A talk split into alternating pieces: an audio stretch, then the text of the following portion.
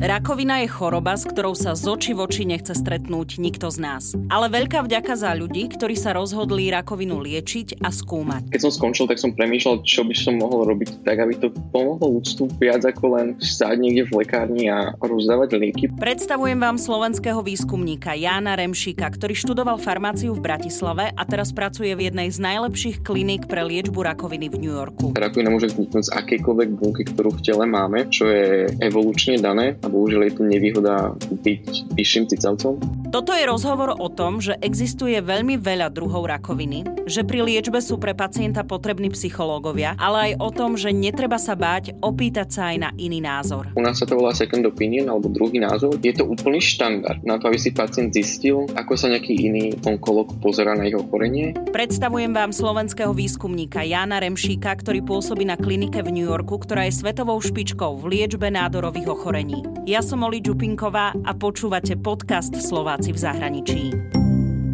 Dnešný podcast bude opäť o vede, čo sa veľmi teším a budem sa rozprávať e, so slovenským vedcom Jánom Remšíkom, ktorý aktuálne pôsobí v New Yorku. Jano, ahoj, prajem ti pekný deň. Dobré ráno, prajem. Skôr ako začneme uh, a budeme sa rozprávať o tvojej práci, ktorá je tiež teda uh, veľmi zaujímavá a ako sme aj pred našim rozhovorom skonštatovali, že aj veľmi užitočná, tak uh, aký je tvoj príbeh? Odkiaľ pochádzaš zo Slovenska? Kde si študoval a ako si sa dostal do toho New Yorku? Pochádzam zo Žiliny a do New Yorku som sa dostal... Je to taký dlhší, komplikovaný príbeh. Ja som študoval na farmáciu v Bratislave na Komenského keď som skončil, tak som premýšľal, čo by som mohol robiť tak, aby to pomohlo ľudstvu viac ako len stáť niekde v lekárni a rozdávať lieky, pretože ten postoj Slovakov voči lekárnikom je taký dosť odmeraný, ak by som to tak mohol povedať. Takže potom som premýšľal, akým smerom sa ubrať na to, aby som mohol trošku posunúť spoločnosť ďalej a našiel som si PhD v smere, v odbore, ktorý som naozaj dlho obdivoval a to bola onkológia. A tak nejak to začalo. A keď som dokončil svoje PhD, tak som premýšľal, že kam sa ďalej posunúť. V podstate tých inštitútov, kde sa dá pokračovať v onkológii po PhD je neskutočne veľa ale každý máme nejaké ambície a ja som skúsil ísť na to najlepšie, čo na svete existuje a nejako to tak vyšlo. To si tak pekne v skratke povedal. Inak eh, nedá mi reagovať na to, že mnohí bežní ľudia vnímajú onkológiu skôr tak, že nikdy sa tam nechcú dostať na Presne, takúto tak. liečbu. Ty si sa na to pozeral z tej druhej strany. Predpokladám to, čo si povedal, že ten obdiv, respektíve taký ten rešpekt k tomu, že asi pochopiť to lepšie a viac. Tak uh, aká bola tá cesta vlastne z toho celého? Lebo ty si hovoril, že OK, vybral si si PhD a tak ďalej, ale ono to nie je asi takéto jednoduché, lebo tam treba robiť aj výskumy a, a študovať to ďalej. Jasné, tak celé moje PhD bolo založené na výskumoch. Že tam to štúdium už popri, akože to oficiálne štúdium, kedy chodíš len na nejaké prednášky a podobné veci, to bolo minimálne. A mňa fascinovalo hlavne to, že naozaj môžem robiť Dostal som sa do laboratória k e, doktorovi Součkovi v Brne, kde som mohol naozaj robiť takmer, čo som chcel, bez toho, aby ma mohol niekto ovplyvňovať. Chvíľku to trvalo, kým sme si našli takéto, taký ten spôsob, ako spolu vychádzať a komunikovať, ale potom to začalo byť naozaj prospešné pre oboch, si myslím. Pretože pre mňa je naozaj dôležité mať tú voľnosť a naozaj sa zameriavať na otázky, ktoré si myslím, že ľudstvu pomôžu, čo nie úplne každý dokáže hneď oceniť na začiatku. Mne sa to tak nejak podarilo. Vďaka tomu som sa vlastne dostal tam, kde som teraz. A tá motivácia, prečo študovať onkológiu, tak samozrejme tam žijeme v 21. storočí. Nemyslím si, že niekto pozná niekoho, kto by nemal rakovinu alebo kto by proste nezahynul kvôli tomu, že mal nejaké komplikácie kvôli rakovine. A asi máme na to nejaký podobný, každý na to môžeme mať nejaký podobný pohľad, si myslím. A to bola pre mňa tá úplne jasná motivácia, prečo, prečo sa na to zamerať, pretože som z rodiny, kde uh, niekoľko ľudí zahynulo kvôli rakovine a niekoľko ľudí má aktívnu rakovinu, takže to bola pre mňa jasná motivácia. Aj uh, sa ti to spája tebe s niečím, že, že si tiež videl alebo zažil niekoho v okolí? Počas PhD som, moja mamina mala rakovinu presníka, takže to už bolo počas PhD. Je to taká možno veľmi mm, intimná alebo citlivá otázka. Ako, ako si vnímal to, že tu riešiš na škole výskum a na druhej strane vidíš, že mamina sa s tým trápi? Bol to šok. A naozaj to bol šok. Obzvlášť vtedy, keď som sa to dozvedel. Dôležité povedať, že ona mala veľmi dobrý priebeh. Na začiatku šla na operáciu a potom teraz je v podstate na hormonálnej terapii, takže je to všetko, všetko opäť zatiaľ. Na druhej strane, keď človek vie, čo všetko môže prísť, tak je to veľmi strašidelné, ak to môžem tak zhrnúť. Je ťažké sa prizerať a, a byť bezmocný pri takejto chorobe. Povedal by som, že to je na tomto najhoršie.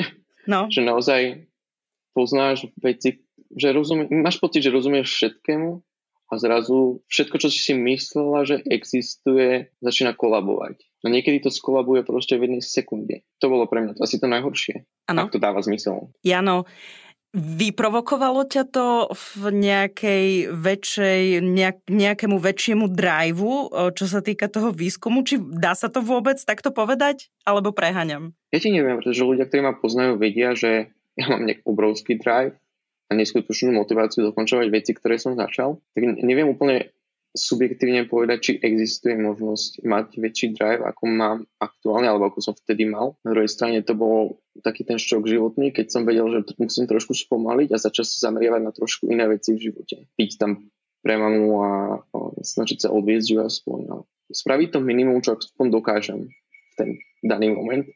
Takže by som povedal, že v ten moment ma to asi spomalilo, ale spätne jednoznačne už len tým, že som začal sa zameriavať na vyslovene otázky, ktoré súvisia s pacientami, namiesto toho, aby som sa zameriaval len na taký bežný uh, výskum, ktorý je neskutočne dôležitý, to je naozaj podstatné povedať. Tak som sa snažil zamerať na výskum, ktorý naozaj beží na pacientoch. Asi to bola pre mňa, asi to bol taký ten väčší switch v živote. Môže to byť tým, že to už bolo v rámci kariéry trošku ďalej a ťažko sa robia nejaké ďalšie rozhodnutia, alebo ťažko sa, ťažko, ťažko si vyberieš ešte niečo viac ale v ten moment mi prišlo dôležité sa naozaj zameriavať. Že pacient musí byť proste centrum tvojho výskumu. Alebo človek, alebo ľudský, ľudská osoba musí byť centrum tvojho výskumu. Ako to prebieha teda v tej praxi? Ty ako výskumník, ty ako vedec pôsobíš vlastne v tom inštitúte alebo v nemocnici, na klinike a teraz e, sú tam pacienti, ktorí, ktorých jediný cieľ je vyliečiť sa a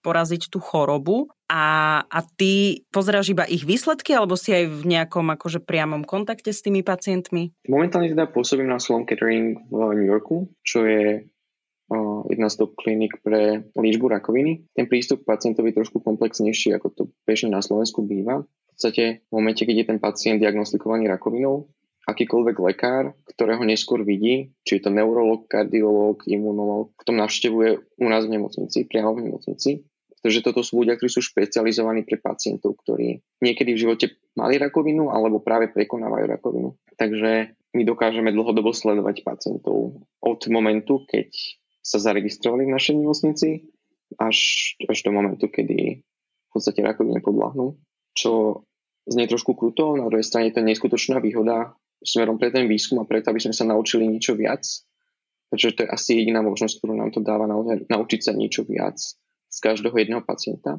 A čo teda ja robím?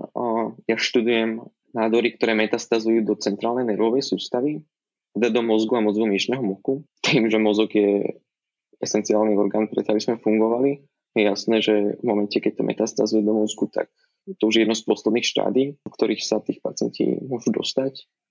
A Dĺžka prežívania po takejto diagnoze je v prípade metastáz do mozgu zhruba pol roka, v prípade metastáz do mozgu myšného moku 2 až 3 mesiace. Tak tam je neskutočná motivácia. Spraviť niečo preto, aby tí ľudia mohli prežívať aspoň trošku dlhšie. Ak sa nedokážu vyliečiť, tak asi by mali aspoň čas na to sa rozlúčiť s blízkymi v stave, kedy ešte sú schopní sa rozlúčiť. Čiže každá terapia, ktorá v podstate má zachytiť niečo, čo je v mozgu, ten mozog ultimátne poškodzuje a ten človek už nikdy nie je sám sebou. Dúfam, že to dáva zmysel, to čo hovorím. Dáva to zmysel, chce sa mi plakať.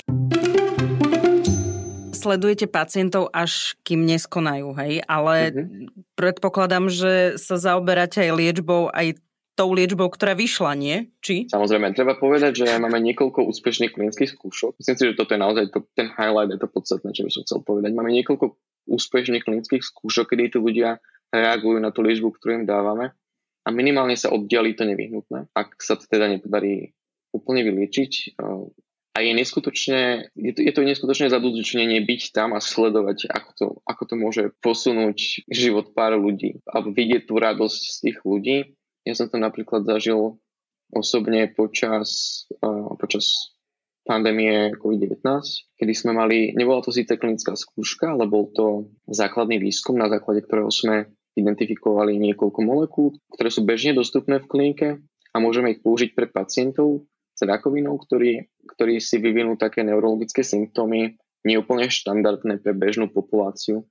Napríklad majú ťažký priebeh covidu a niekoľko mesiacov po tom priebehu začnú mať halucinácie alebo delirium, čo, čo je veľmi nepríjemné. A identifikovali sme niekoľko molekúl, ktoré, alebo špeciálne teda jednu molekulu, ktorá dokáže tých ľudí dostať z toho delíria trošku rýchlejšie ako tie štandardné metódy. A musím povedať, že som videl pacientku, ktorá sa z toho prebrala behom pár hodín a bola neskutočne rada, že ešte chvíľku môže fungovať. A už len ten pocit, vidieť to a byť pri tom je neuveriteľné za Aj keď to možno ovplyvní iba jedného jediného človeka, napríklad, že to ovplyvnilo niekoľkých, vidieť jedného človeka mať naozaj radosť, že ešte môže žiť, je neuveriteľné. Úplne rozumiem. Mám e, dve také otázky, ktoré mi z toho vyplývajú, čo hovoríš. Jedna je, že spoločnosť, e, vieme, že aj v čase covidu, tak máme zrazu veľa odborníkov a vedcov na všetko, ale mám taký ano. pocit, že, že dlhé roky uh, sa už tiahne aj taký ten, v takej tej verejnej diskusii, že teda ako je možné, že ešte nemáme liek na rakovinu, že to všetci taja. Toto akože mm-hmm. ma baví v rámci konšpiračných e, teórií. Jasné. A, a tú druhú otázku ti poviem potom. E, čiže ty ako vedec, ktorý výskumník, ktorý skúma tieto veci, ktorý sa tomu venuje, ktorý je zažratý do tej najväčšej hĺbky tohto ochorenia, čo ty na to hovoríš? Ako ty na to reaguješ? Osobne sa snažím ignorovať všetky možné konšpiračné teórie, čo sa medicínskeho výskumu týka alebo všetky tie laické pohľady a laické analýzy klinických dát, pretože si myslím, že to spoločnosť naozaj nikam neposúva. Také tie internetové diskusie a idem si nájsť, čo mi je a áno, mám, asi mám rakovinu podľa týchto príznakov a podobné veci. Ja to sa snažím naozaj ignorovať, pretože na to, na to ani nemám odpoveď. A teda k tvojej otázke. Absolútne súhlasím. Myslím si, že najdôležitejšie povedať, že napriek tomu všetky rakoviny zavolajú rakovina. To nie je jedno ochorenie. To je komplex ochorení, ktoré sú navyše samé o sebe tak komplexné, že neexistuje možnosť, aby sme mali jeden ultimátny liek, ktorý dokáže vyliečiť úplne všetko. Každý, kto má nejakú skúsenosť s rakovinou, vie, že rakovina môže vzniknúť z akejkoľvek bunky, ktorú v tele máme, čo je evolučne dané a bohužiaľ je to nevýhoda byť vyšším cicavcom. Je to nepríjemné, ale takto nás, do takejto situácie nás proste príroda postavila tým, aké je to nevyhnutne komplexné, nedokážeme nájsť jeden jediný liek preto, aby sme dokázali vyliečiť všetky rakoviny na svete. Že bohužiaľ taká, taká novinka asi nikdy nepríde.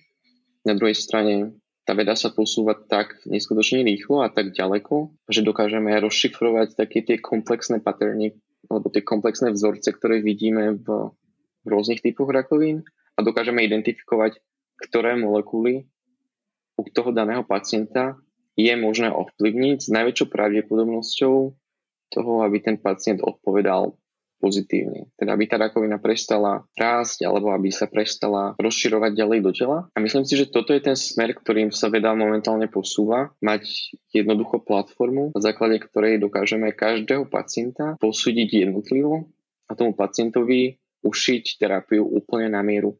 Preto sa snažíme vyvinúť x, y možných terapií a nie mať iba jednu ultimátnu terapiu, ktorá dokáže vyliečiť úplne všetko, pretože tak ako je rakovina evolučné ochorenie, rakovina sama o sebe prechádza aj tou evolúciou v rámci jedného pacienta. A napriek tomu, že pacient má v roku 2010 jednu rakovinu, pokiaľ mu to relapsuje alebo sa rakovina vráti, v roku 2020 už má úplne inú rakovinu. A pokiaľ sa to vráti opäť v roku 2025, už to bude úplne iná rakovina. Myslím si, že je dôležité pozerať na to takto, že tá rakovina sa takisto vyvíja, ale každým tým novým vývinom nám odhalí niečo nové, čo môžeme nejakou lepšou molekulou v tom danom období zasiahnuť. Asi, mi, asi toto je ten smer, ktorým sa momentálne veda snaží ísť. A ja si teda osobne myslím, že to je ten správny smer Uh-huh. Inak ja si pamätám na taký skorší rozhovor eh, s Paľom Čekanom, s vedcom, takisto, ktorý sa vrátil na Slovensko pred pár rokmi. A Paľo Čekan už vtedy hovoril aj vlastne on, ten jeho startup, ktorý buduje teda tu na Slovensku, tak on stále hovoril o tej správnej diagnostike pacienta že keď príde s onkologickým ochorením, že to je strašne dôležité, aby lekári vedeli správne diagnostikovať to ochorenie a nastaviť tú liečbu. A tak, ako si to ty povedal, že mm, každý človek je individuálny a to jeho ochorenie je ako keby iba jedno, hej? A že podľa toho nastaví tú liečbu. Presne tak. Myslím si, že v Európe sa to už takisto začalo posúvať, alebo aspoň teda v tej centrálnej alebo východnej Európe, kde sa momentálne vyskytujeme, sa to začalo posúvať v smere odhalovania tých unikátnych patternov, ktoré vidíme u jedného jediného pacienta. Povedzme pomocou DNA sekvenovania alebo pozerania sa, čo obsahuje DNA presne tej rakoviny, ktorú má presne ten pacient, pretože na základe rôznych tých mutácií a rôznych fóriem, ktoré tie proteíny, do ktorých sa tie proteíny postavia, dokážeme zaceliť tú liečbu oveľa lepšie, ako keby sme používali niečo, čo má zabiť úplne všetky rakovinové bunky, pretože to nevyhnutne zabíja aj toho samotného človeka. Ja sa vďaka týmto rozhovorom s vami vedcami cítim veľmi múdro potom. Dobré. A e, nedávno som robila rozhovor ešte s jednou slovenskou vedkyňou, Andreou Galisovou, ktorá zase pôsobí v Izraeli. A s ňou sme sa rozprávali o tom, že ona zase robí taký výskum, kde sa snažia urobiť to, aby keď pacient s onkologickým ochorením dostane teda už tú liečbu a je to teda tá chemoterapia, tam sa to nastavuje vždy tiež podľa toho ochorenia a tak ďalej a v akom štádiu to je.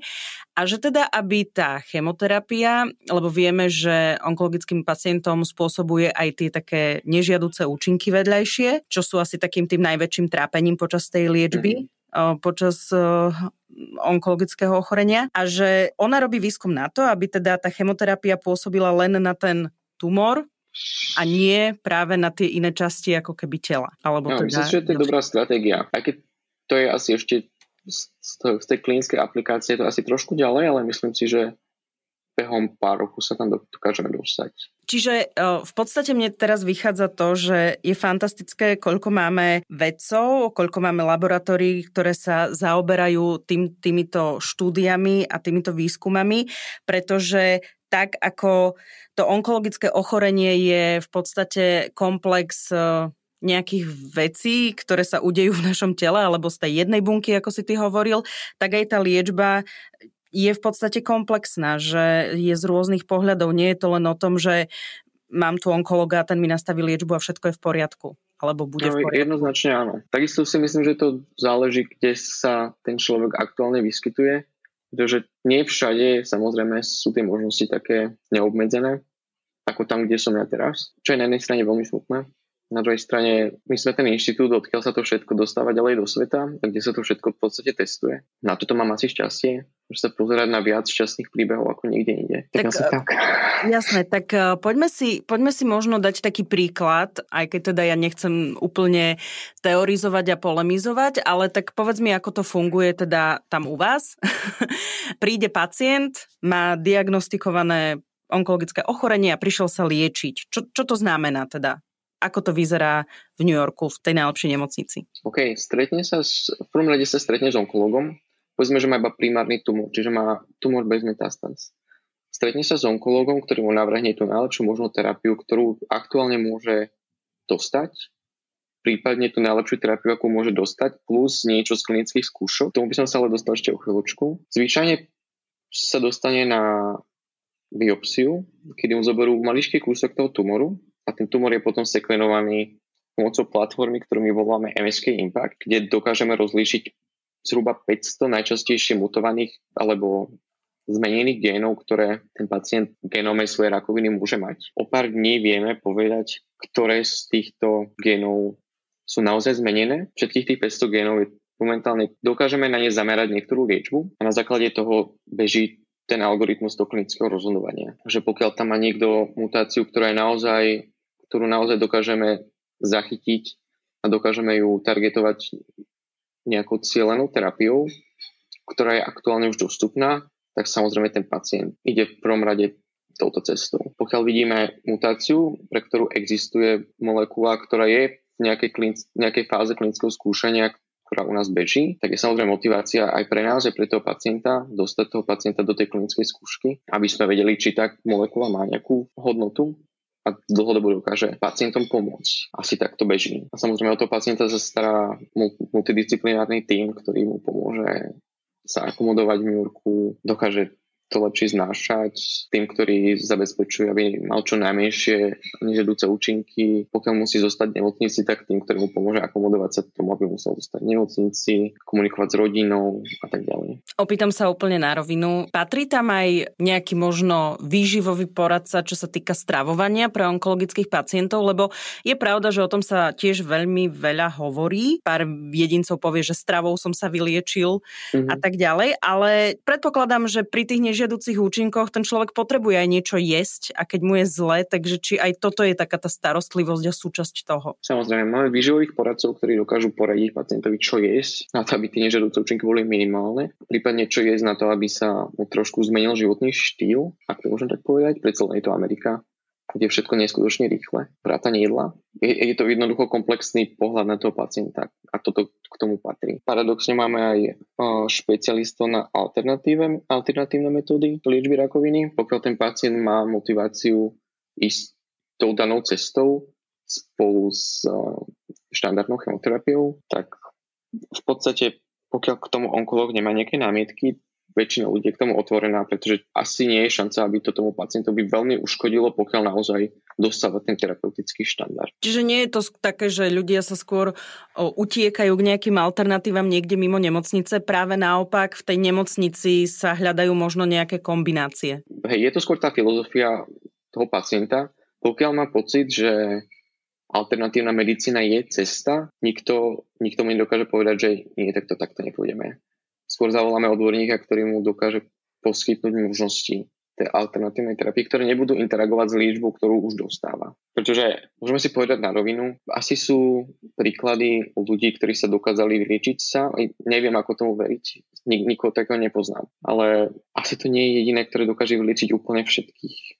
Mm-hmm. Takže si myslím, že je dôležité dostávať ten úplný štandard, ktorý pacienti dostávajú, alebo ten najlepší štandard, ktorý dokážu dostať, plus do toho zainkorporovať alternatívnu medicínu, pokiaľ ten pacient presvedčený, že toto je niečo, čo tomu pacientovi naozaj pomôže. Pretože už len tá psychická zložka dokáže spraviť neskutočne veľa. Len tá zložka, že pacient verí tomu, že tak teraz sa liečím, dokáže tomu telu dokáže to telo tak veľmi nakopnúť, že naozaj tam dokáže byť väčšia odpoveď. Ten pacient proste musí byť v psychickej pohode a musí byť pripravený na to, aby sa liečil. A ja si myslím, že pokiaľ ten pacient nevidí inú cestu, len alternatívnu, pokiaľ to dostáva s tým štandardom, tak to môže asi len pomôcť. Sám si mi teraz nahral, čo to psychické zdravie, teda tá psychika počas tej liečby, tam tiež je súčasťou toho celého týmu starostlivosti od toho pacienta psycholog? Samozrejme. Je dôležité povedať, že veľa pacientov má nežedúce účinky, ktoré spadajú do tej psychologickej alebo psychiatrickej sféry, pretože tie novšie molekuly, ktoré zasahujú ktoré už cieľia špecifické proteíny v tele, majú samozrejme aj nejakú úlohu v myslení a podobných veciach. Samozrejme aj napríklad tak obyčajné ožarovanie mozgu dokáže úplne zmeniť psychologický a psychiatrický stav pacienta. Čiže to je nevyhnutné, aby ten pacient bol pod ohľadom psychológa, ak nie rovno psychiatra. Je to taký kompletný balík, teraz to poviem tak zjednodušene, kompletný balík lekárov pre toho pacienta, ja som teda bola ako sprievod a starostlivosť pred nejakým časom na onkológii v Bratislave. Starostlivosť, všetko super, nejdem nič kritizovať, skôr sa poďakovať, ale keď hovoríme napríklad o tom psychologovi, tak ja viem, že napríklad na onkológii v Bratislave bola jedna psychologička, maximálne dve na celú onkológiu na mm-hmm. celý Národný onkologický ústav. A hovorila som si, či to nie je málo. Teraz, keď ťa počúvam, už si nehovorím a nepýtam sa, či je to málo. Už konštatujem, že je to málo pre toľkých pacientov. Pravdepodobne je to málo, lebo napríklad už len to, keď sa pacient dozvie, že má rakovinu, si myslím, že je čas, kedy by mohol vyhľadať psychológa. Už len preto, aby mu niekto pomohol akceptovať, že sa niečo deje to je akože podľa mňa kritický krok akceptovať, že sa niečo deje. Každý mm-hmm. ten pacient dokáže, dokáže tú správu spracovať trošku inak, ale väčšinou to nie je dobrá správa. Možno zopakujem svoju otázku. Jano, kde ty si v, tom, v tej skupine ty, toho týmu pre toho pacienta? Niekde na začiatku, niekde v strede? V podstate na konci, keď je pacient pozitívne diagnostikovaný, tak my dostávame vzorky mozgomiešného moku tohto pacienta a následne spracovávame jednak pre, pre tú klinickú analýzu a jednak pre tú vedeckú časť, na ktorej potom my študujeme, čo sa s týmto pacientom deje a tak ďalej. Pre mňa našťastie som v kontakte s pacientami takmer minimálne, napriek tomu tam ten kontakt stále je, ale nie je to kontakt, kedy by som poskytoval nejaké klinické informácie alebo nejako interagoval s ich liečbou. Je to skôr také, že ja sa len ticho viem prizerať a tak mi to aktuálne vyhovuje. Napriek tomu, že som farmakolog, cítim sa v tejto pozícii naozaj lepšie, ako keby som priamo poskytoval nejaké informácie tomu pacientovi tej mojej aktuálnej situácii. Čiže ty vlastne skôr konzultuješ s lekárom a už riešite iné veci ako, ako to, že by si mal priamy rozhovor s pacientom a vysvetľoval mu jeho diagnózu. Presne tak, pretože tí pacienti, ktorých máme my, tam je to neskutočne kruté a to už je v podstate na sklonku života. Tam na to sa aktuálne ako životne necítim. Ale cítiš sa na to, aby si uh, skúmal a riešil veci a hľadal teda tie, uh, poviem to tak nadľahčenie a zjednodušenie, tie zlepšovaky, aby, aby to možno um, aby to fungovalo, aby sa hľadali tie riešenia a aby prišli tie riešenia čo najskôr. To absolútne áno. To mi prináša si najväčšiu radosť do života, vidieť, že veci, ktoré vidíme u pacientov, vidíme napríklad u preklinských modelov, ktoré sme si sami postavili a je to neskutočne naplňajúce. Jano, toto je ťažká téma, ktorej sa ty venuješ. Sledovať e, tie všetky príbehy, ktoré, ktoré sa dejú a dennodenne sa dejú a sú pekné a sú aj smutné. Ako ty filtruješ, alebo čo ty rád robíš vo voľnom čase? Čo máš ty rád okrem toho, že teda sa podieľaš na takýchto výskumoch? Ja som sa na tým tak po chvíľke zamyslel, že tým smerom, že sa utiekame, je veľmi temný. Snažím sa, no samozrejme potrebujem to filtrovať, snažím sa obklopovať ľuďmi, ktorí sú naozaj pozitívni, čo si myslím, že najviac pomáha. A vo voľnom čase sa samozrejme rád prechádzam. Tým, že New York poskytuje neskutočne veľa parkov a krásnych ulic, tak tam sú neobmedzené možnosti na to, aby sa človek prechádzal a proste vyfiltroval všetko, čo je nevyhnutné. Rád pritom počúvam hudbu a v podstate rád počúvam hudbu neustále. Rád sa starám o rastliny, ktoré v mojom malom newyorskom apartmáne zaberajú neskutočnú veľkú časť a to mi takisto prináša obrovskú radosť. Samozrejme rád čítam a keď čítam, tak čítam skôr veci z toho základného výskumu, ktoré nie sú tak neskutočne smutné. To je taká podporná vec, ktorá má také pozitívne výsledky, že áno, smerujeme dobrým smerom alebo niečo podobné ťa to tak posilní. Hej. Chápem. A je to hlavne veľa informácií, ktoré sám pre seba potrebujem na to, aby som sa mohol vzdelávať, ale je to pre mňa skôr ako hobby, nie ako práca. Tým, že tá práca je úplne iná. Je to takéto samovzdelávanie a to je, to je pre mňa ako obrovské hobby taktiež. Ako dlho si v tom New Yorku? V New Yorku som už niečo cez 3 roky. Predpokladám, že keď človek robí v tej najlepšej nemocnici, môže pracovať na svojom výskume,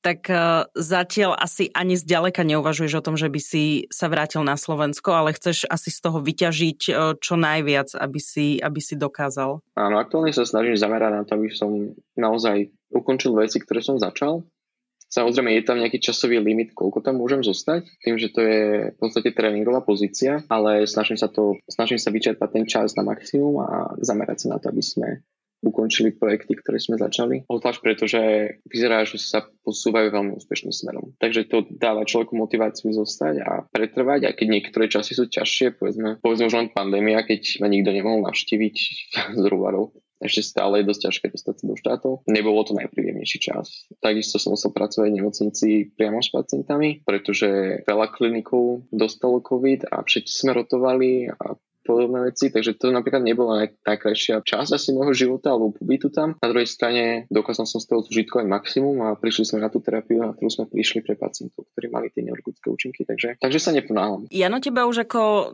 28-ročného zaradil Forbes do rebríčka, slovenský Forbes do rebríčka 30 po 30. Pre mňa to bolo tiež strašne prekvapenie, pretože som s tým úplne počítal, že niekto vôbec vidí, že niečo robím.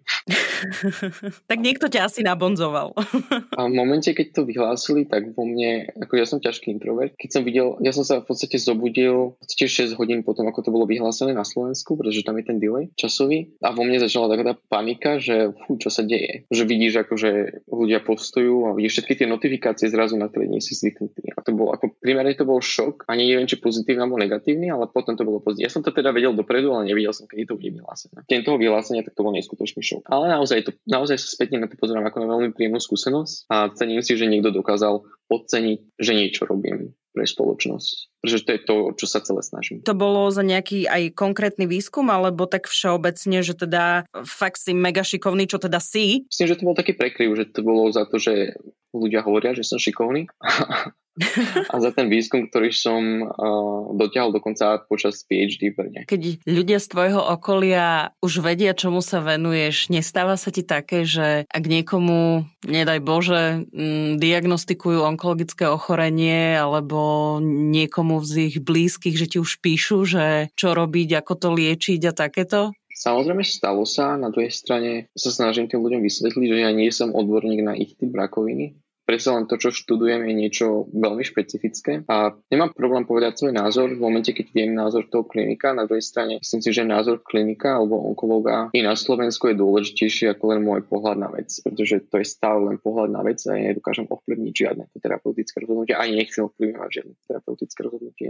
Že stále si myslím, že i lekár na Slovensku má tú najväčšiu motiváciu, aby tomu pacientovi pomohol. Nikto nechce nikomu uškodiť. Aspoň tomu pevne verím. To určite áno. Na druhej strane mnoho ľudí ani nevie, že teraz nehovorím, že takto kamarátsky, ale aj oficiálne, že môže požiadať o názor aj nejakého iného onkologa, nielen na Slovensku, ale aj v zahraničí. Veľa ľudí to nevie, bojí sa možno tej jazykovej bariéry a tak mhm. ďalej, ale dá sa to a nie je to akože nič zlé, ak sa niekto opýta na názor aj oficiálne v nejakej inej nemocnici nemocnici alebo nejakého iného lekára. Áno, ja si myslím, že to je iba taká psychologická prekážka. U nás sa to volá second opinion alebo druhý názor. Je to úplný štandard na to, aby si pacient zistil, ako sa nejaký iný onkolog pozera na ich ochorenie. Myslím si, že problém na Slovensku môže byť, že nie každý onkolog to vezme dobre, obzvlášť v nejakých menších nemocniciach. Na druhej strane ten pacient teraz bojuje sám za seba a je skutočne dôležité povedať, že je asi esenciálne pre toho pacienta, aby dostal to najlepšie, čo môže v daný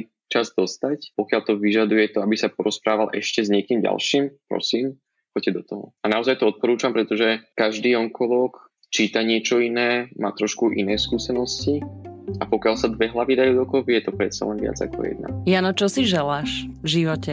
Želám sa, aby čo najviac ľudí bolo naozaj, naozaj šťastných a naozaj, naozaj pravých. To si želám. Ďakujem ti za rozhovor a za tvoj čas. Ďakujem. Rád som, rád som sa s tebou porozprával. Majte všetko dobré. Som Oli Čupinková, ďakujem, že ste nás počúvali. Ak poznáte úspešných Slovákov a Slovenky, ktorí uspeli vo svete a doma ich nepoznáme, napíšte mi o nich na Slováci v zahraničí zavináč Express.sk.